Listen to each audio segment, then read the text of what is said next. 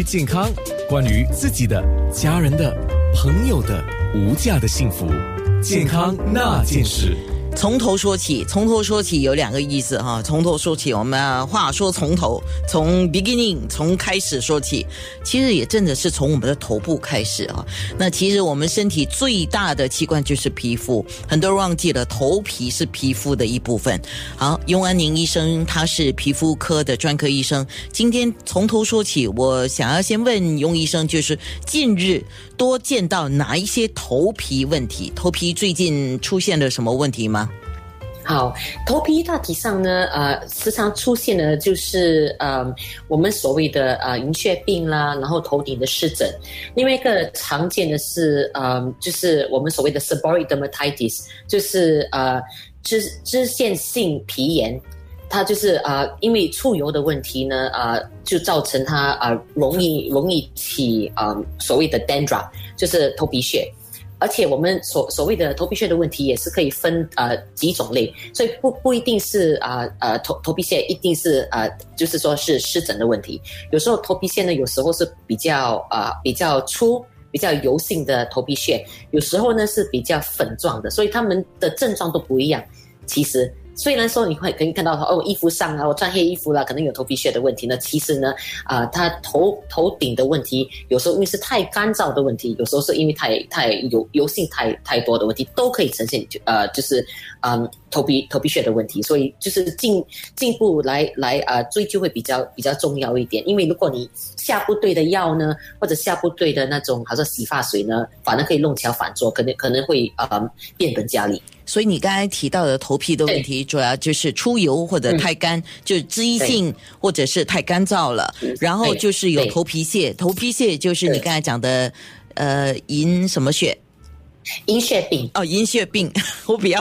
我们比较少讲这个银屑病，也就是头皮屑的这个问题哈。对，那脂溢性的那个头皮就是油出太多，也可能是跟自己本身的体质是有关的，也或者是因为天气，最近天气实在太热了嘞。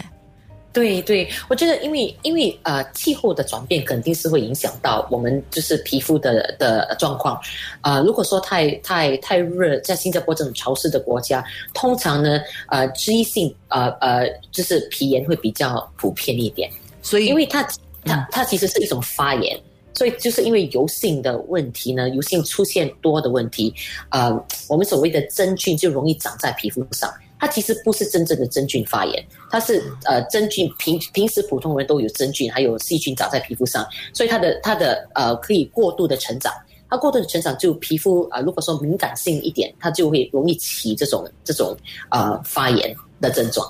所以它大体上是是啊、呃，有有时候潮湿或者太太太呃热的国家啊、呃，大大体上会有这样的的普遍，会比较普遍一点。像你刚才提到这些问题，应该都是不分男女的吧？对，不分男女的。这个这个啊、呃，可能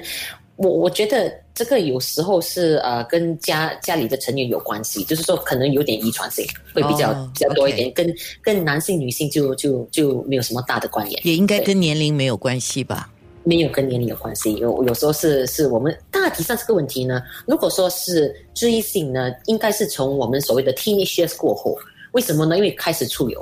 之前都小孩子的时候都不出油，所以比较少一点点。可是也很难讲，有时候小婴儿呢，他出生就头顶已经有好像我们所谓的 cradle cap， 好像硬硬的、硬邦邦的，他们有时候有时候出那个呃皮肤的那个呃结的那种好像硬块在头顶上，那个是跟脂溢性皮皮炎有关系。只不过是它早性呃的呈现法，有时候是因为呃生呃就是离开母体过后呢，那些荷尔蒙的转变影响到。好，对，那通常我们的头皮有没有问题啊？除了除非你是一个很细心的人，自己洗头的时候或梳头发的时候，你会稍微检查，会去注意，通常都是别人帮我们发现的。健康那件事。